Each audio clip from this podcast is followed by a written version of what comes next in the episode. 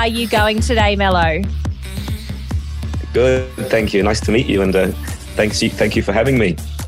So stoked to have another Aussie on the podcast. When I saw that Melbourne time zone, I'm like, yes, got another Aussie accent. yes, yes. I often get my accent often gets a little bit different twangs from traveling around the world. So, but it still has the underlying Aussie accent under there. Sometimes I get mistaken a little bit for South African. There's a few mm. little words there because I traveled so much. I picked up little bits and pieces. But yeah, it's nice to to meet a fellow Aussie accent person too.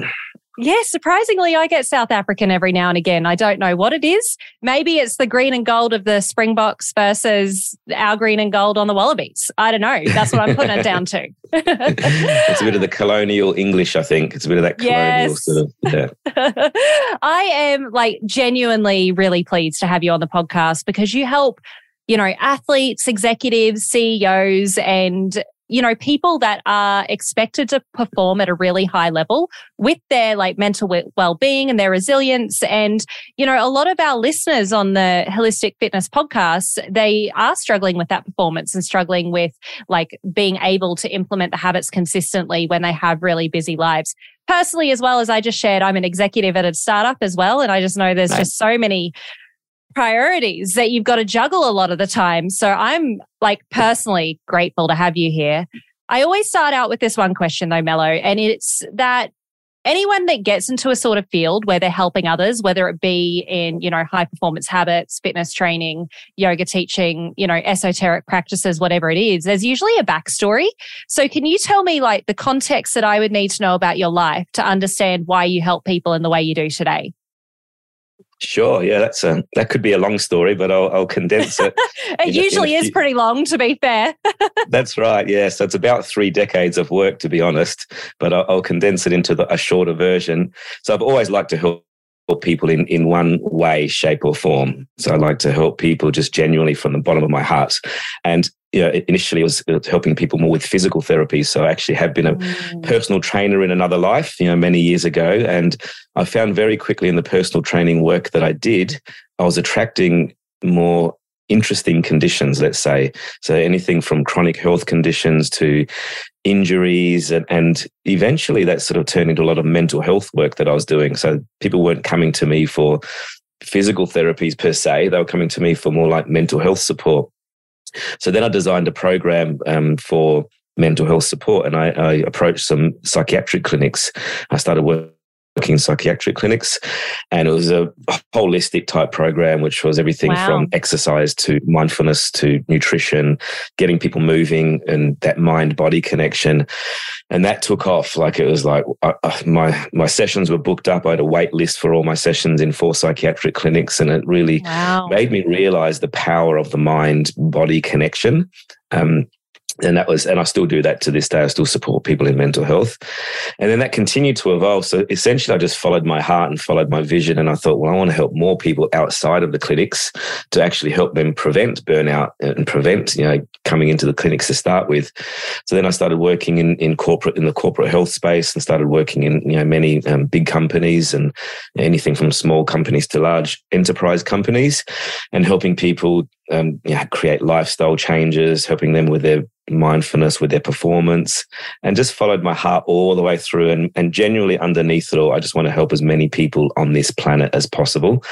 Mm. and um, my motto this year is i'm on just a big mission to help people prevent burnout. And um, over the over the period of the pandemic over the last couple of years i supported over 75 to 85,000 people virtually in in my seminars and sessions Wow. And I thought, yeah, uh, uh, which is great because a lot of my sessions opened up globally. A lot of my sessions were opening up to the world. And then I thought, even after that, I want to support even more people. So, hence, mm. I actually recently wrote a book titled Beating Burnout and Finding Balance. You probably may have heard of. Yeah, so I'm on a mission beautiful. to help as many people, yeah, as, pop- as possible. That's amazing. Do you mind me asking? You said that you followed, you said that you followed your vision. Do you mind telling me what your vision is for the world? It might sound cliche, but it truly is to leave the world a better place than I found it.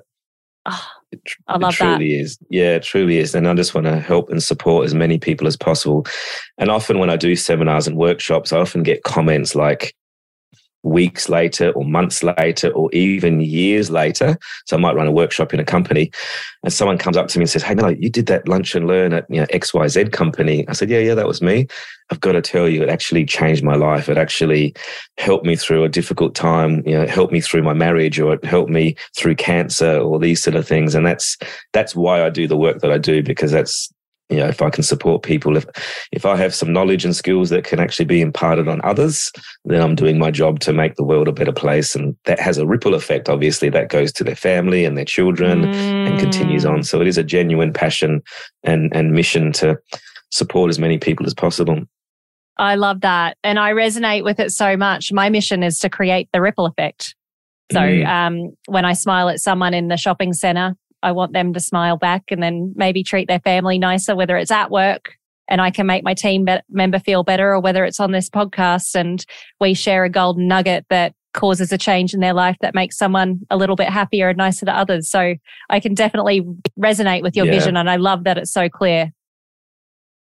Yeah, thank you, and I I love yours too. So we're on we're on the same page. So hopefully this podcast has a ripple effect to help as many people as possible. Oh, I already know it is. Um, let's move to the page of burnout. So, what causes it? What causes it? The actual cause yeah. itself. It, it, can be varying factors, and usually it sneaks up on you. Yeah. And usually it's something that sneaks up on you without noticing. So there are signs and symptoms along the way that people either recognize and they ignore them or they just don't know what to do about it. So it's usually a cumulative effect of mm. lack of self care, basically. So often, what happens, you might work in a in a business or a company or doing what you're doing, and you just work relentlessly hard, you know, to prove yourself and to continue to, you know, be a high performer. And then you start letting go of the things that you need the most, you know, things like exercise and eating well and sleeping well, and that just basically has this cascading effect until eventually it can lead to a full burnout. For the book itself, I actually interviewed around about 200 leaders you know, from CEOs, executives, athletes, including an Olympic athlete also. And I, and I asked the question, you know, around burnout and, and leadership and things like that. And 90% of the people that I interviewed didn't realize they were burning out until it was too late, until they had some sort of crisis situation like a, a panic attack or some sort of critical oh. physiological response. So it is something that can sneak up on us, and sometimes we don't notice the causes until mm. it's too late, mm. and then we start doing something about it. The WHO, Jeez. I'm not sure. Um, the WHO, you know, 2019, they revised the actual definition of of burnout, and basically there's three components to it. And the first one is just that exhaustion, like sheer physical and mental exhaustion, mm. different to just being tired. Being tired, you could probably have a good night's sleep and wake up the next morning and be refreshed. But this is this ongoing exhaustion. So that's, you know, factor one. Factor two is that being a bit negative and cynical and a bit detached and disconnected from your work and from yourself and from the people around you. So that detachment type feeling. Right. And number three is just, yeah, number three is that lack of efficacy. So lack of efficiency in the work that you're doing. So things that would normally be easy for you, they're just difficult. They're really hard. So there's that, you know, these three factors that sneak up on you, you know, slowly and often we don't even realize them. Yes. And I think those second two, like that lack of efficacy, definitely as well, mm. that people would almost get themselves into more burnout over, like, oh, this is really hard cognitively and I'm not getting any of my work done quickly. And now my boss is riding my ass. It's like I can see how it can be quite a toxic cycle for people. Mm, totally. So, and, th- and, there is a tipping point that I've noticed that in the work that I do. So, I do a lot of work around stress and resilience. And obviously, there's healthy stress. You need a degree of stress to motivate you, to drive you, to help you achieve your goals. And that's fine yeah. if you're if you're looking after yourself. So, if you're doing your self care practices, you're eating well, you're exercising, all those things that you probably talk about that's fine because we can actually cope with that stress. We have the resilience, we have the energy, we have the vitality. And that everyday stress, we can't change that, but we can change our approach to that and how it affects us. But if we don't manage our stress on a daily basis, I call this the green zone, this everyday stress zone. It's, it's a healthy stress. But if we don't manage it on a daily basis, you know, doing things for ourselves, it turns into chronic stress. And mm. chronic stress is that feeling of just busy, super busy, overstimulated, can't sleep at night. You've got a cortisol and adrenaline going through the body And this is where it turns into that tipping point because people stay in that chronic chronic stress zone for far too long. You know, without you know, doing consequences to help them get back to the green zone. And then this tipping point is the word that I hear a lot is overwhelm. There's this, mm. this overwhelm. People are just overwhelmed, they're overstimulated, can't sleep at night. And the reason that it's an orange flag for me is, as I said, I work in psychiatric clinics and I often ask the patients when they come in, I say, So, how did you end up here? What happened? And many of them say, It was just too much. I couldn't take it anymore. I was overwhelmed. Yeah. So, that overwhelms an orange flag to the tipping point. So, then after that, it turns into more like allostatic stress or allostatic load, which is basically this constant wear and tear on the body and mind, now starts having a negative effect on you. And there's a downward spiral from there. And then that allostatic stress then turns into burnout. And that's more like, if, if overwhelm and chronic stress is more like too much, too much, too much, then the allostatic stress and the burnout is more like, I'm done. I'm tired. I'm exhausted. I can't keep going. So the tipping point is that overstimulated state. Wow. That makes total sense. And once you're at that burnout stage, like I know what it feels like to just want to like bury myself into a hole for a month mm. and not and just not deal with anything.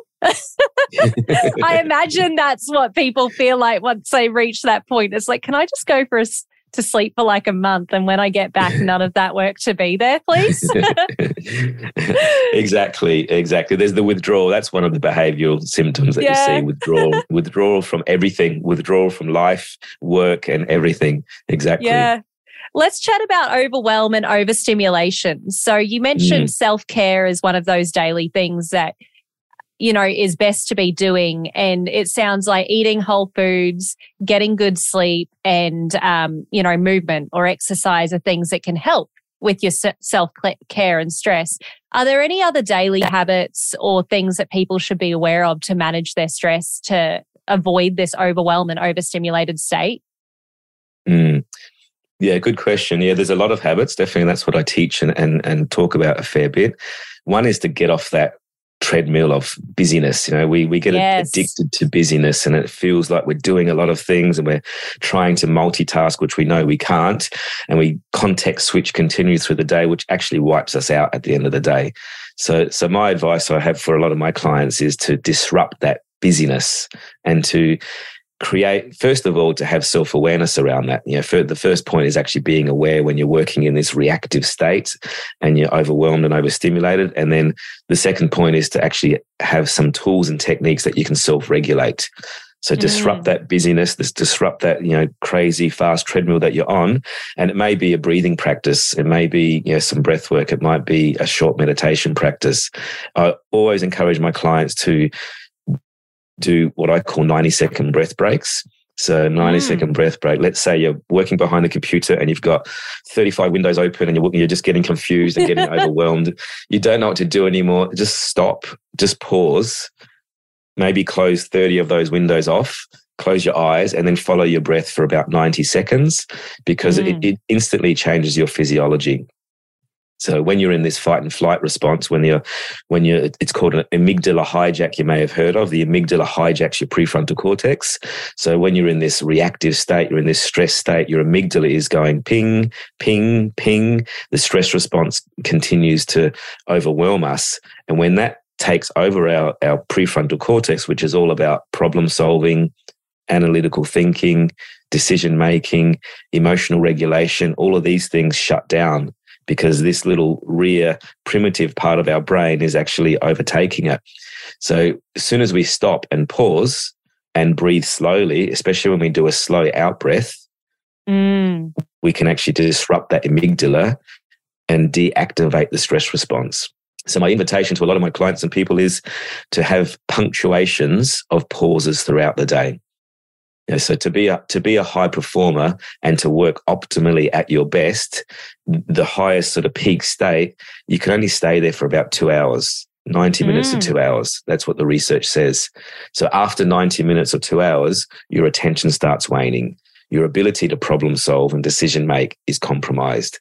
But if you stop for two minutes, 90 seconds or five minutes, or you go for a walk around the block even and just change the environment, I guarantee you your next two hours will be more productive. I love that. And that makes total sense.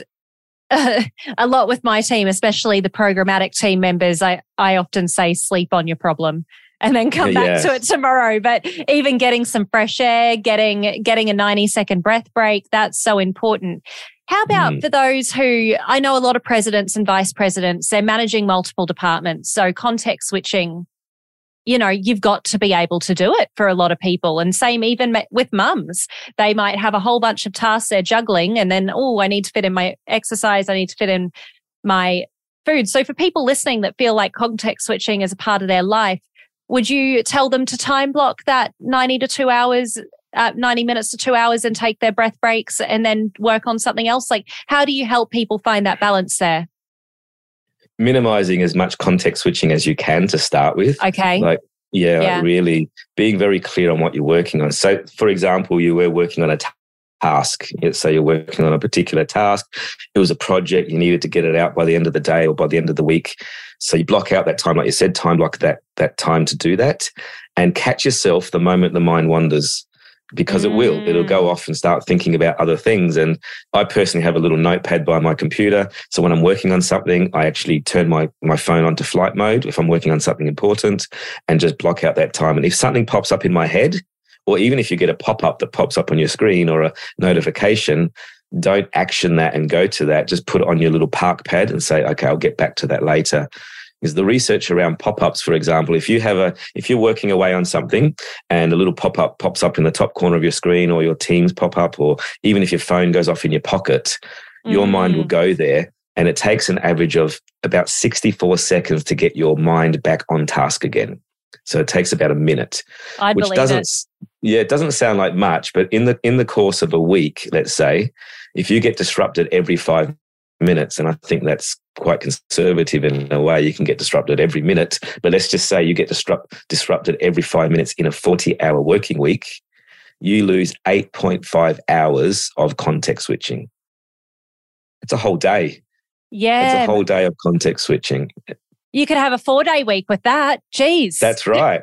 Yeah. Maybe that's why the four day weeks, uh, the research is showing they're so effective, is because people are like, right, I don't have the time to context switch. exactly. Jeez. And especially if you know what you're working on and you're very clear and very focused, you could have one hour of focused work versus one hour of disrupted work and yeah. it's a very different very different um, energy so yeah the mm. first step is awareness with that too so catch yourself when your mind wanders catch yourself when you're you're going off to other things and then pull yourself back on task so if you get a pop-up let's say and it takes you to your emails and then before you know it you're in your emails and you weren't yep. even planning to be in your emails and then you look and you've got 75 emails that pop up in the last hour and there goes your hour of focused work and by the way if you get disrupted in that with that pop-up let's say another version and you're in deep work so let's say you're really deep in there and you're really thinking and mm. planning and problem solving it takes about three minutes to get back to that state again Wow. to get back to that deep work. So, first of all, minimize as much as you can the environmental distractions around you. Mm. If you're mm. working on task, turn the notifications off, turn your phone onto silent, you know, even put the phone out of sight if you can. And the other one is be very intentional with your work. Mm. You know, so, so choose, okay, I, I need to now check emails. Let's say it's 11 o'clock. I'll, I'll check emails for half an hour, but I won't get stuck there. I'll do 30 yeah. minutes of email checking and then I'll, I'll go back and do more proactive work. So when mm. I when I teach these concepts, I teach three main things, three main different areas that we work in. The first one is that proactive work, which we should be you know, very intentional with our work. The second one is the reactive mode where we have to answer emails and make telephone calls, etc. And the last one is the creative mode, you know, to create new ideas, to step back and sort of look at our at our day, maybe look at different ways to work. So if we can time block our day in these three different zones, they're very different mental frequencies mm. in a mm. way. So that being creative is very different to just working. So they're very different mental frequencies. So if you can time block your day in these three different work modes, you'll be much more productive and you'll enjoy your day more. And I guarantee you, you won't feel wiped out at the end of the day. Yes, I love that. I love so much of what you've just spoken about, like the park pad, especially is so mm. smart because I think it's so easy to get distracted and and just the proact the three breakdowns of proactive work, reactive work, and creative mode work I have two questions. One, yes. why is the reactive mode so easily easy? I feel like it's way easier to be ro- reactive than creative or proactive. And you see that mm. with how often people are on social media. That's question one. Question yep. two is like, how can you like optimize the times in which you do this? Like, are there specific times yeah. where these sorts of things are best to do? Good questions. Yeah. The, the first question there, just repeat the first question again. The um, Why is the reactive work so easy? compared to the other two. Yes, yeah. Often that the reactive work is like little quick wins. So they, yeah. you know, if you get a pop up and you get an email and you think, I'll just quickly respond to that, and you and you ping that back, you get a little dopamine hit. Ping, that feels good. And, and then you want another one of those and another one of those. So that gets quite addictive. And it's also, it doesn't take deep work because often when you're in deep work, it can be quite laborious. It can mm. be quite hard. So often we actually want distractions from that. We want to be distracted. It's almost like we look for something. I'll pick up my phone and quickly check something and do something else. So that also gives that sort of reward system, that instant gratification.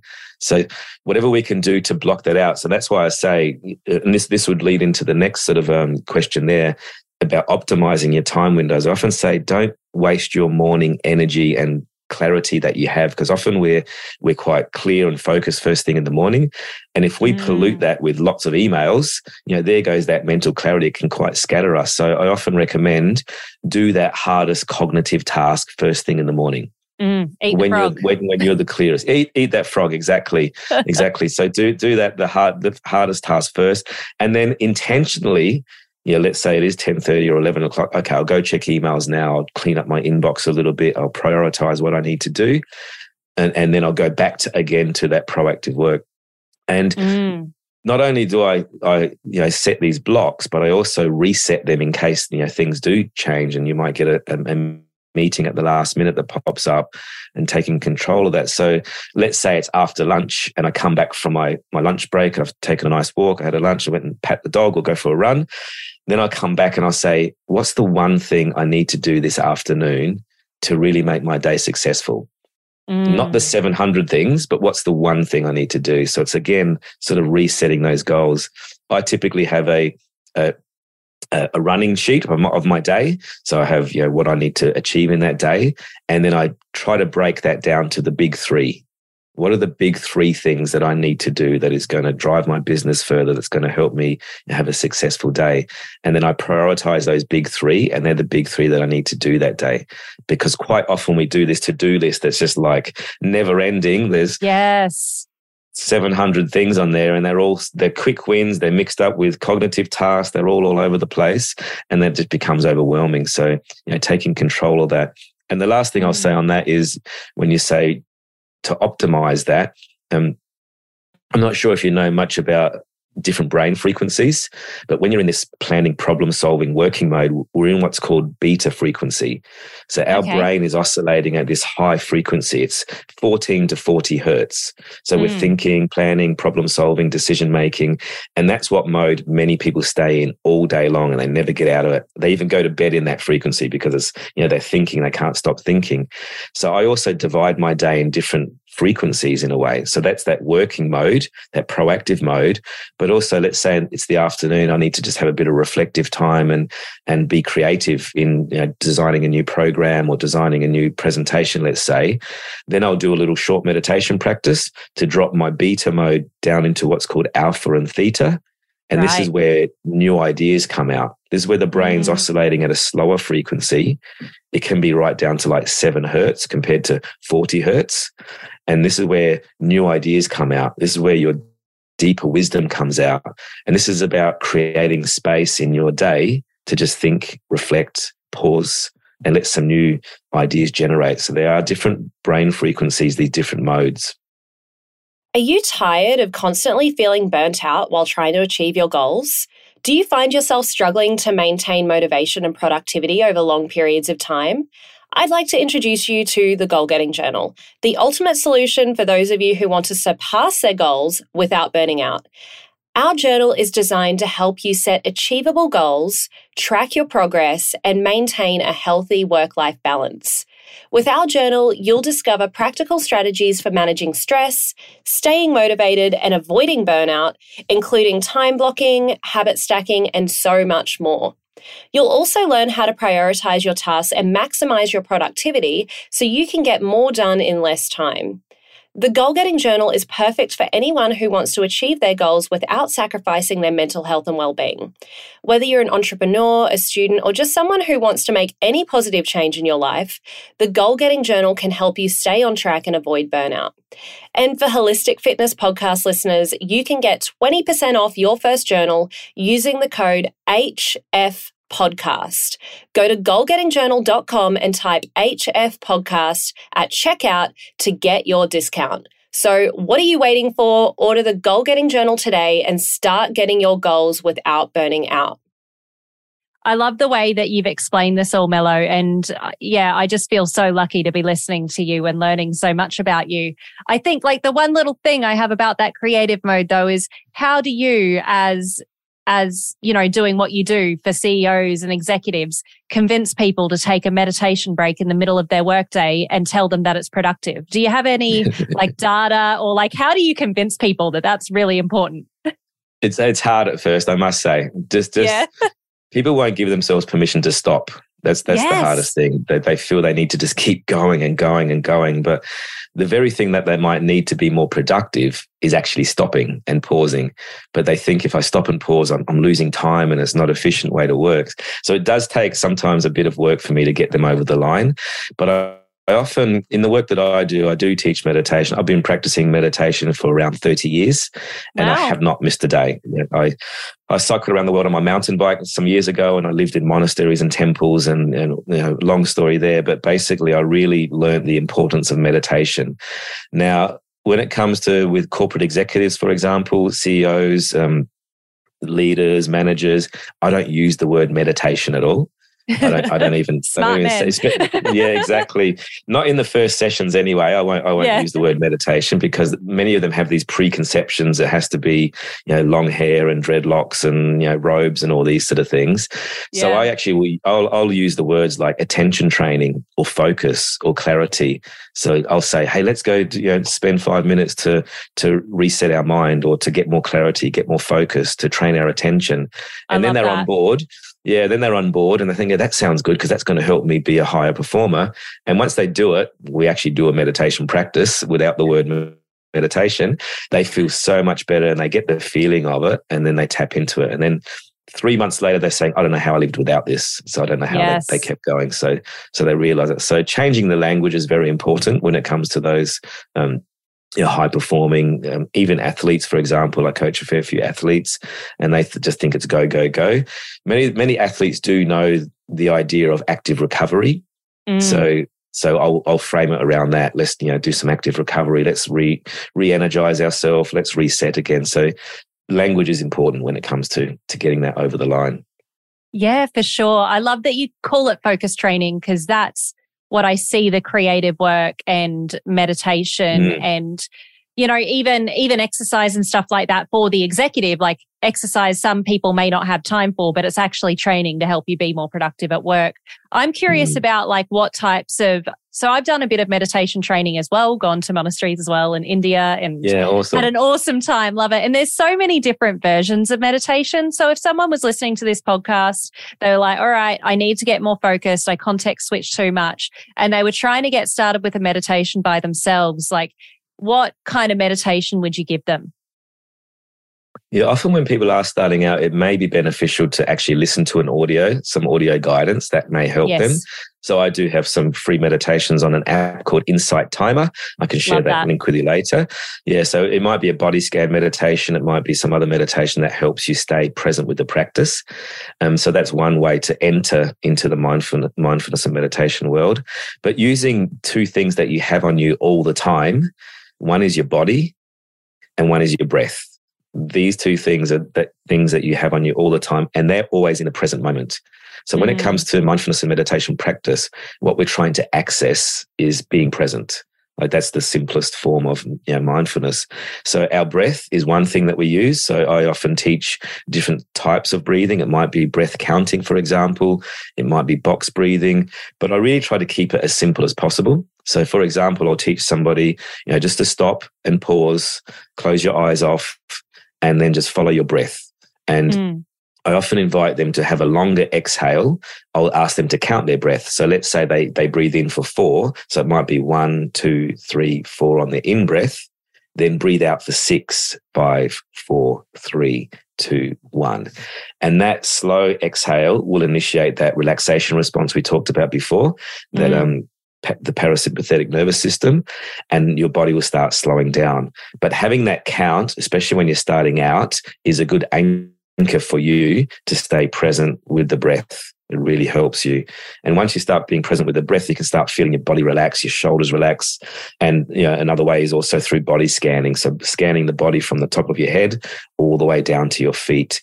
So these two things, your body and breath, are two anchors that you can use to actually help you stay present. And it doesn't have to be 20 minutes. It doesn't have to be, you know, 30 minutes. It can it can be literally two minutes of this practice to help you just to become present with yourself. So breath is the number one tool that I would I would share and, and teach.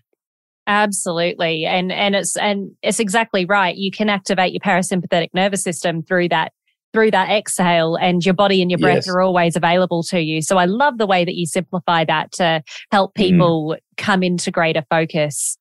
I I feel like um, you spoke about resilience earlier and I find resilience quite interesting because on one hand, I work in the self development world a lot, you know, outside of outside of what I do at work. And on one hand, there's a lot of content that says, you know, love yourself, self care, and then there's some other content that's like wake up at 5 a.m. no matter what, take no prisoners. I'm really curious on your take of resilience with regards to like getting your goals, but you know, not burning out at the same time. Yeah, I think I like the parallels that you're, you're talking about there, or the contrast there. So I think it is about having some sort of non negotiable healthy habits. You know, mm. For example, my morning routine is non negotiable. So I get up quite early. I get outside to get the sunlight, get that serotonin production into my body. I must have gone to a seminar years ago that taught me about the circadian rhythm. And yes. so I get outside, get the sunlight to get the serotonin production going. I usually take the dog for a bit of a run or a walk. And then after that, I do a meditation practice, so a stillness practice, which will be you know, 10 to 20 minutes. Sometimes I, I practice Tai Chi and Qigong practices. And then after that, I have a healthy breakfast. So that's three not negotiable habits that I do every day if I can, if I'm on an aeroplane somewhere or if my children are sick, obviously there are other priorities, but they're pretty much etched in my DNA. So they're not negotiable. So having these will set me up for a good day ahead. You know, they, as they mm. say, win the morning, win the day. So they're not negotiable. But if for some reason I cannot do that, like I said, if I'm on an aeroplane somewhere or my children are sick or there's some things going on in my life that, that will inhibit that, then I won't be hard on myself. And I, right. I, I, won't be like so self disciplined. Naughty Melo, you missed that because then you start, you know, creating this anxiety around that and, you know, regret and shame. So I think that, I think the second part is to be kind to yourself. Mm. I think mm. you know, be kind to yourself and, you know, realize some days you just can't do it. Typically, I will win those mornings pretty much every day, but there are some things that will will inhibit that. So, both of these things I think are important. Be kind to yourself. Keep up your self care practices. These are things that I do. Also, have ways that you switch off. You know, so have little rituals throughout the day. For example, at the end of the day, you can do a little closing the day routine that actually helps you to say, okay, I'm finishing my work day now. I do a little meditation practice. It might be a couple of minutes, close all of my tabs, close all of my things, and then switch off from that. So then I enter my home and my children and my family fully present, fully aware. So these, you know, having these little micro habits in your in your day and your life to build up your resilience, to build up your capacity to build up your focus.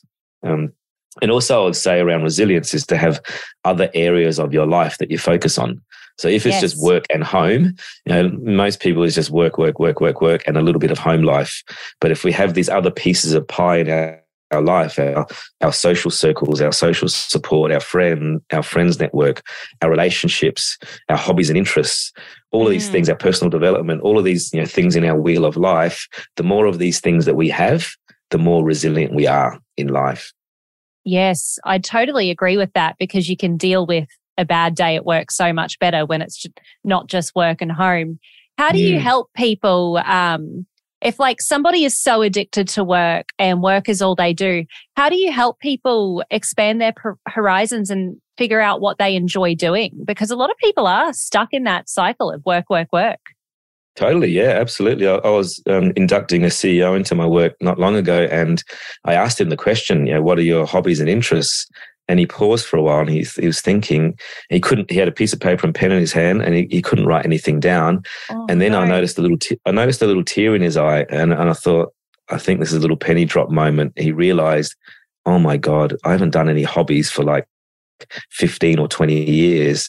Yeah. He's been caught on this machine because I, yeah, so it was a little moment that he didn't realize. So often what I do is, first of all, help them to self reflect on areas of their life. So I mm. do a mm. little exercise, a little thing around the wheel of life and look at the different domains of our life. And I, I ask them to grade them.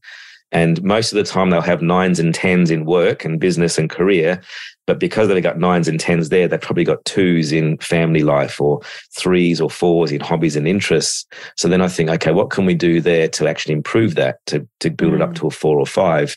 And I asked them themselves to come up with some ideas like hobbies they used to have or interests they used to have, but they just never had time to. And we st- slowly start reclaiming those areas of, our, of their life to get that, that balance back in their life.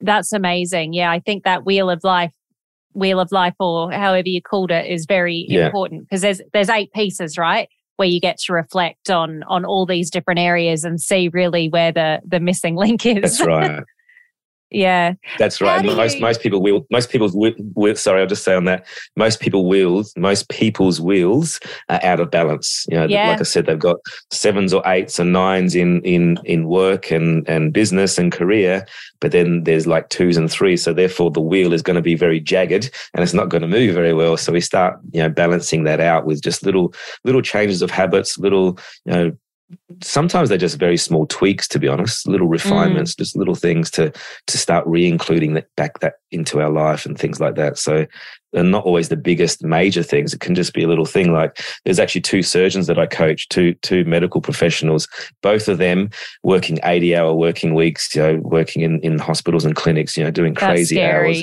yeah, on the verge of burnout. And yeah. when I started working with them, I was coaching them one one on one. I realized both of them had the same hobbies. Both of them actually rebuilt um, old cars. And I asked them both the same question: When's the last time you did that?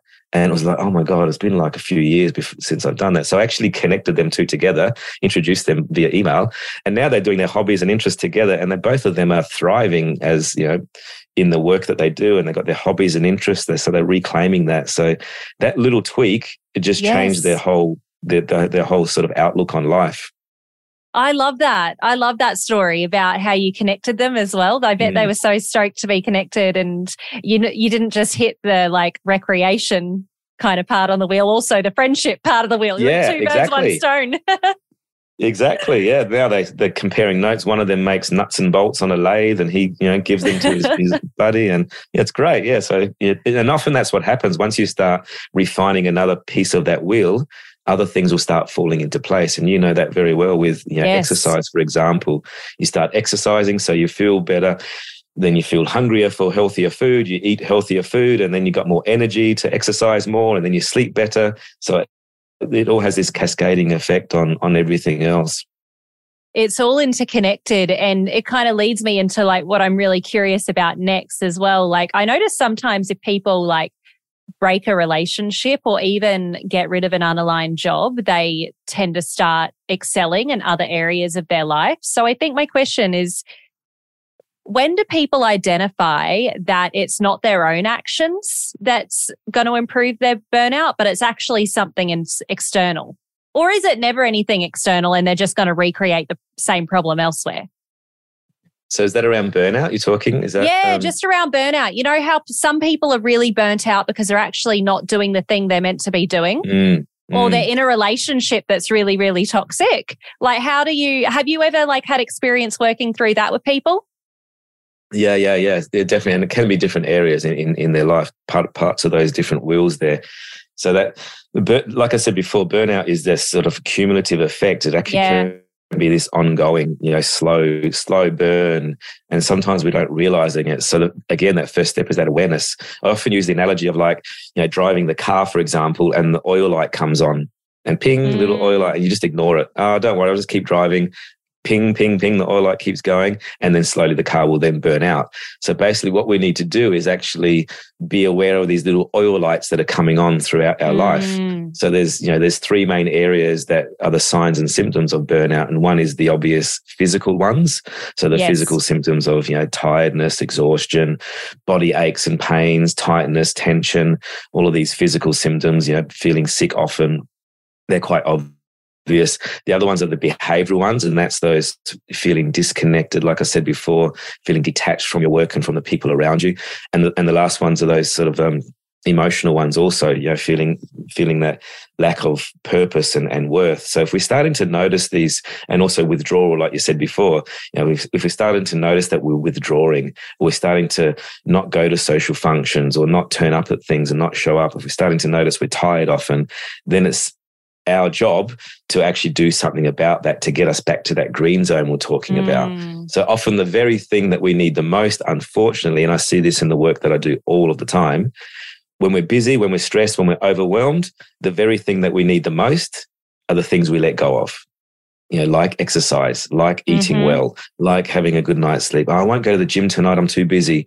I'll just, you know, grab a, grab some snack on the run. Uh, some people don't even stop to eat. They're too busy don't even stop right. to, to pause to eat, or they just then it's four o'clock in the afternoon and I'll grab the the last donut sitting in the cafe shelf because there's nothing else to eat, and they realize they're hungry. So it is about seeing the signs. It is about reading the signs. So that again goes back to that self awareness piece. You know, being mindful of what you need to do. Are my actions leading me towards my goals, or are my actions leading me towards burnout? Yes. Away from or towards is is what it, what it is. So yeah, asking, I ask myself this question every day, and I ask my clients to ask themselves this question every day What have I done for me today? What have mm-hmm. I done that's just for me? What have I done that fills up my cup? What have I done that makes me feel better? So making sure you, you know you're doing these habits here to make sure you're doing so so you can be a high performer without burning out. And it might be the simple thing as just going out for a walk. It might be go pet the dog, you know, to release some oxytocin in your body. It might be go for a run to get those endorphins. You know, you often talk about these, you know, dopamine, oxytocin, serotonin, and endorphins. What can I do to get my get my dose of happiness um, and and and make it not negotiable? Do them every day. Mm. I think that's answered your question in a roundabout way. Is that sort of on board? Oh, definitely. Yeah. I think yeah. it's it's so interesting the cycle as well. When you're feeling burnt out, you're feeling tired, and mm. then you put all of those things on pause that are actually best for you, and then you get into a point where a lot of my listeners are at where they're like, I don't have the time for a 60 minute workout. I can't be bothered with meditation. I don't yeah. have the time to eat whole foods, even though I know it's good for me. When it's actually asking yourself the question that you just said, what have I done for myself today? And it doesn't mm. have to be a 60 minute work, workout. It can be going for a walk with the dogs, giving them a big cuddle, which scientifically releases oxytocin. Yes, and, yeah. you know, maybe it's going for just like a five minute run, but it's getting in the habit of at least doing something for yourself every single day. Exactly, exactly. And notice when you're falling off that. No, mm. Notice when you know you start missing that. And then, and again, be kind to yourself. Okay, I've, I've sort of fallen off the wagon now. I missed my yoga class for you know two weeks, but don't be hard on yourself and just give up. Okay, just reset those habits again, and and maybe you need to just change the way that you do it. Maybe you have to put them in your calendar, put, make them not negotiable. So you know, be kind to yourself and get back on that some mm. exercise or some something is better than nothing. Because often when we start letting go of them we just let go of everything. And that downward spiral sort of starts happening and, and poor mental health and and well-being of course. Yeah. No you're so right. I actually had another guest on the podcast that said something about um, getting yourself in the environment or at least doing something. He had a guest that you know injured themselves and couldn't work out but working out was a part of their identity. Actually it was his yes. dad working out was a part of his identity and all of the doctors are like, don't, don't go to the gym. Don't go to the gym. He went to the gym just to walk a lap around the gym and then get back in his car just to get back in the environment because he knows when he doesn't like he can fall off the bandwagon if he stops going. He did nothing in the gym. he just went there for a lap. that's great. That's that association, isn't it? It's sort of associating with that's that's his lifestyle, that's his identity, and if that's that's what he's doing, that, that's fantastic. There was a, a story that I heard not long ago about a karate guy who actually injured himself and he couldn't do his karate anymore, and he was actually hospitalized and bedridden, and um, he actually just visualized the exercises. So wow. in his bed he, he was in, I, don't know what the injury was, but I think it was a spinal injury. Um, in, in his bed, he was actually visualizing the katas, you know, the movements that you do in, in karate. And amazingly enough, you know, after about four or five weeks of doing this, he still actually managed to keep some muscle tone by just wow. visualizing it not even physically doing it. So that's that mind body connection that just fascinates me to no end. And I love that. I find that so interesting. And athletes mm. know this as well. Athletes do a lot of like mental training and visualizing um, of, you know, how they want their, you know, whether it's That's their pole right. vault or rugby or whatever it is to um, to execute on what they want to execute. That's amazing, that story.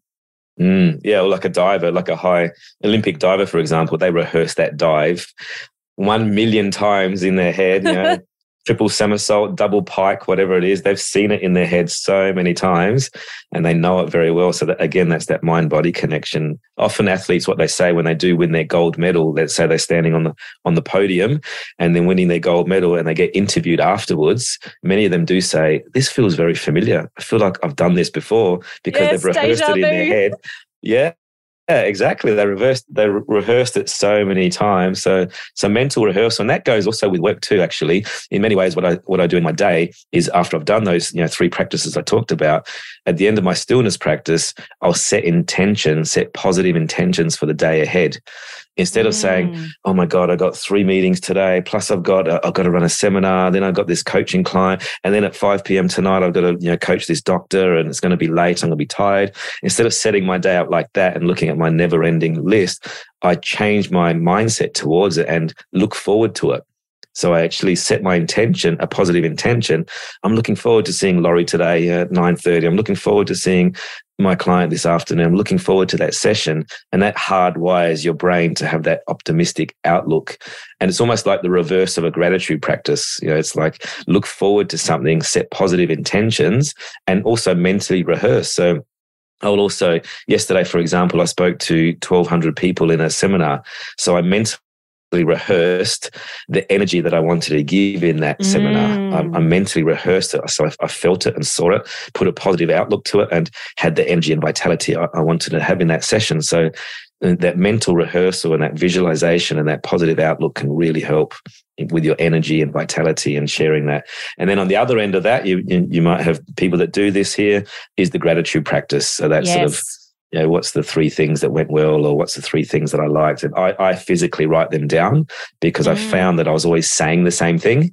I'm grateful yes. for my wife. I'm grateful for my children. I'm grateful for this.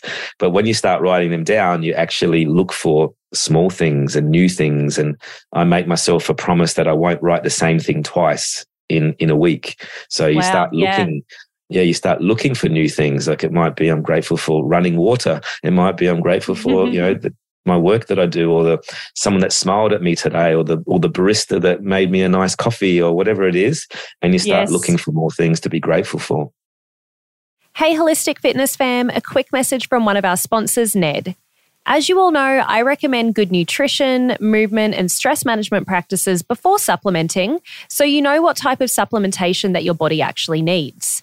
For me, I supplement with very few products, but Ned is one of them.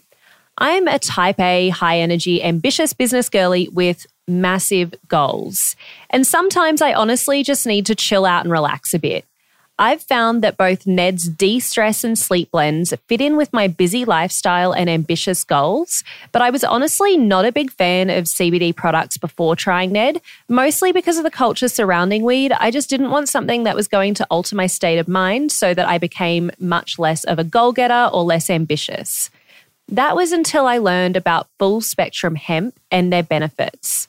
Ned blends are chock full of premium CBD and a full spectrum hemp of active cannabinoids. Ned's full spectrum hemp oil nourishes the body's endocannabinoid system to offer functional support for stress, sleep, inflammation, and balance. These products are science backed, nature based solutions that offer an alternative to prescription and over the counter drugs. All of Ned's full spectrum hemp oil is extracted from USDA certified organic hemp plants grown by an independent farmer named Jonathan in Colorado. I'm obviously a big fan, but don't take just my word for it. Ned CBD products have over 2,000 five star reviews, and they work with incredible partners in the medical field like Dr. Caroline Leaf, Dr. Christian Gonzalez, and Dr. Will Cole. Ned is providing Holistic Fitness podcast listeners a very special discount.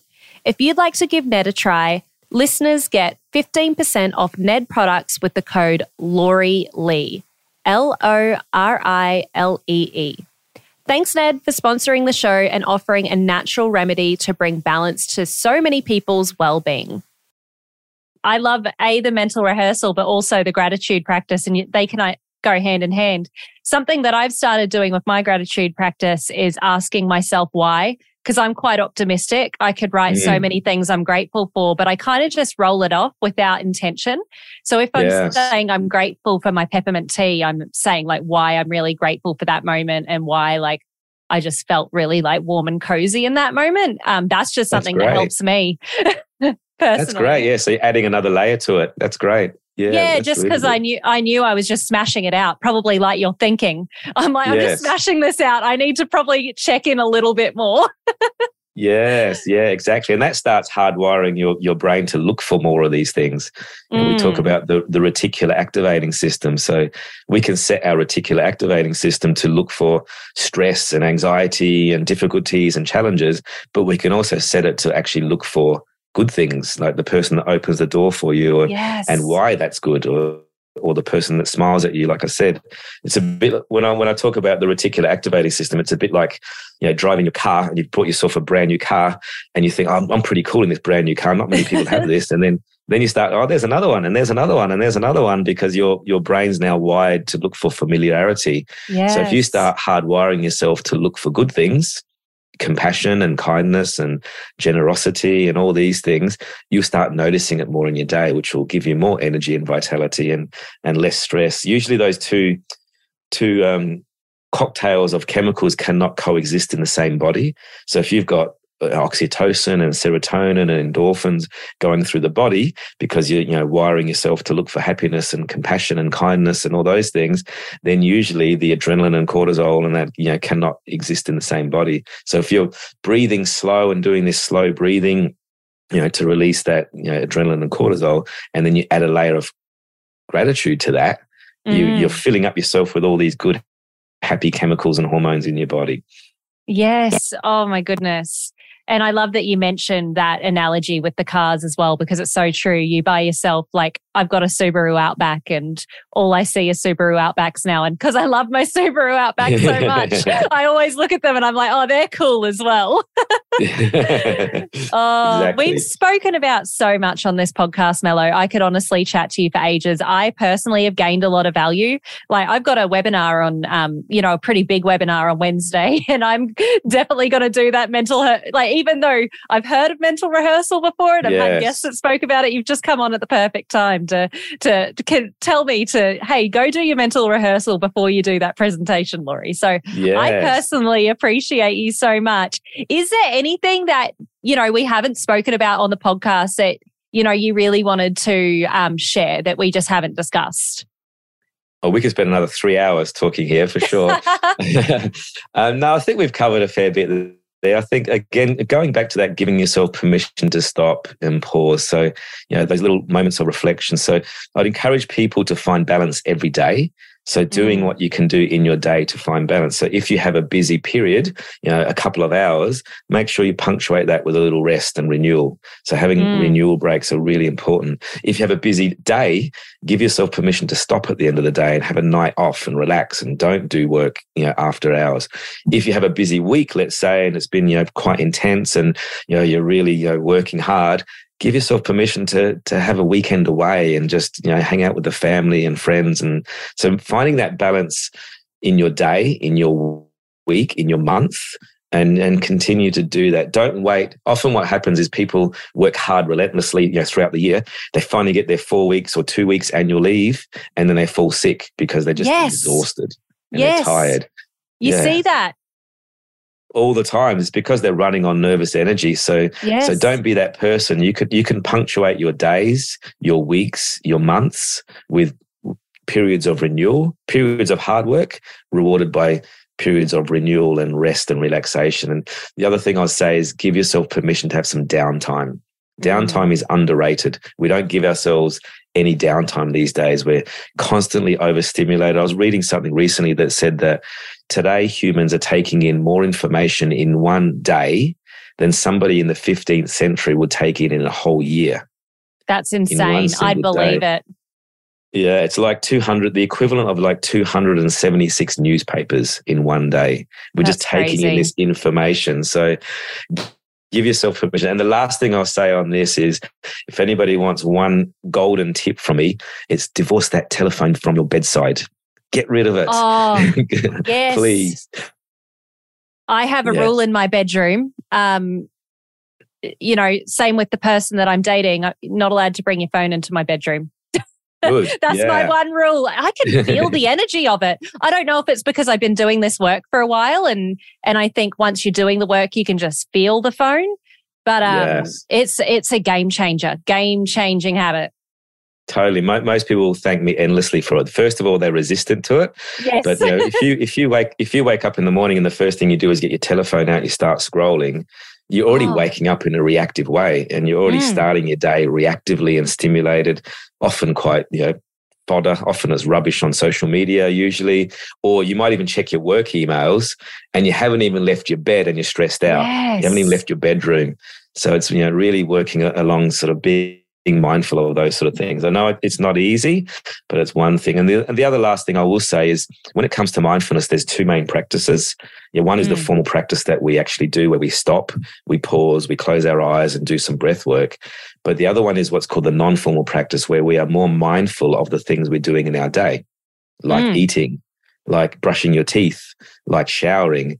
So if we can be more present in the things that we do in our day, we can actually enjoy our day more and we can actually it actually trains our attention you know i often say if you know when you're in the shower for example are you in the shower saying mm, i love my lime and coconut shampoo this morning it, smells amazing or are you already stressing out about the 10,000 things you have to do in your day so yeah. being mindful in the shower being mindful when you're eating eating is a big one i'm sure you, yes. you know about where tasting the flavors, smelling the aromas. And these are all practices of mindfulness also. So they'll help mm. you to be mm. more present. They'll help you to manage stress better. A very small thing you can do to balance that formal practice and non formal practice. Yes, I love that. I think I should headline this with uh, Melo has lime and coconut shower gel. yes, exactly. I love and, it. And, yeah, sounds sounds good. I love it, but you know, a lot of people might not even know what they're, you know, because they're not focused on it, and it's it's so true. And mm. that actually does come back from it. Eh, one of the things I learned in yoga teacher training is just mm. start with being mindful with one thing. Being mindful yes. about everything in the day might be overwhelming to begin with because you're not used to it. But maybe for your first week, it's like, okay, I'm going to be mindful while brushing my teeth. Now I'm going to move it. to being mindful when I'm eating breakfast. And then before you know it, you've stacked all these habits and you're mindful a lot of your day. But there is a process sometimes as well to get there. Yeah, so I pick agree. one thing and be mindful at it. I agree. That's exactly what I do too. I, I, say just choose one thing and do that for the next seven days more mindfully, and then and then you stack other things. Often, what I get from my clients afterwards is they say when they become more mindful and they start you know doing these practices like eating more mindfully and they eat away from the computer and things like that they all say to me i didn't notice how unmindful other people are you like you yes. notice other people rushing around and you know on the telephone or eating in front of the computer and you start noticing how unmindful our lives are so mm. you know bringing mindfulness you know to your day just eating your food just eating your food most people will be eating on the computer or telephone in their hand. They're not present with what they're doing. So all of these are opportunities to bring mindfulness to your day. Mm. Absolutely. I have loved chatting to you, Melo, but I've already taken up more of your time than you gave me. A, a little bit selfish, selfishly of me, and I need to be a bit more cognizant of your time. So we will move to the final question. And that is if you were sitting across from across the table from your 20, 20 year old self right now, what one sentence of advice would you give him? Mm, one, only one. Yeah, only one sentence. Mm, be be true to be yourself you know, be free to be yourself. Like really, you know, follow your heart, follow your vision, follow your things. Because often you can get hijacked by other people's opinions, and people can hold you back and hold you back from what you really mm. want to do in life. So you know, being free to be yourself. And I learned that in a way when, like I said, I cycled around the world on my mountain bike, and there were six of us that wanted to do it. And uh, one by one, they all pulled out on me for one reason or another. When it, you know, we got the maps out of Africa and things, they all got scared. But I followed my heart and followed my vision and said, I'm going to do it solo. And it did take a bit of courage. So I think, mm. I think mm. the, the sentence would be having the courage to be yourself and to shine. I love that. And it can be difficult to follow what's true and what's authentic to yourself, especially when it doesn't follow the usual path or the the grain that we've been taught to follow. That's right. That's right. Mm. I'm sure so many people have fallen in love with your work. And I really mean this. I'm going to buy your book. Like I've just learned so much from you and I've really enjoyed having you on the podcast, Melo. Yeah, yes. So tell me how A, I can buy your book and B, where everyone else can get in touch with you and get to know more about your work. Yes, yeah. The, the book is released uh, internationally, actually. So it is released. I'm here in Australia, in Melbourne. It is widely released here in, in the stores, like the Dymocks stores and, and, retail stores. I believe in the states, it's actually released through Barnes and Noble. Um, so awesome. I can share a link with I can share a link with you if you like uh, on that there all the other Amazon, you know, Amazon, Booktopia, all those online resources. So it's widely available. There's an audio book that just came out also, uh, which I um, just released and I recorded myself. Word of advice for anybody recording their own audio book: do not use the word similarly. Similarly, because I got stuck on that for about half an hour. so, um, but it was I a great experience. That. That's so yeah. funny. 20 or 30 minutes on that word similarly similarly try that five times. So yeah Jeez. it's released on on all online stores. I'll, I'll share some links. I'm not sure if you put them in the show notes but barnes and yeah, noble if you're in the states yeah, Amazon. Um, you'll find it also. And uh, yes, I'm just I'm on a mission right now to help as many people as possible. Um, you know, through this, you can also access my website, and I'm sure you have the show notes melocalarco.com where you, where you can also download a free chapter actually to have a little try before you buy and have a little read of a. There's a great story that it opens up with, which is actually a story that I meditated for 12 hours to survive a storm. So um, you have to read the sample chapter yes. to find out about that. So I'm um, excited to hear about that. yes, yeah. So um, yeah, melocalarco.com is probably the best port to sort of uh, find out more about me. Awesome. And all of that will be in the show notes as well and your website and everything as well. It's been an absolute pleasure, Melo. Thank you so much for joining the podcast. Likewise, Lori. Thank you for having me and uh, good luck, everybody. All the best with everything you're doing. Keep following your heart and your, your purpose.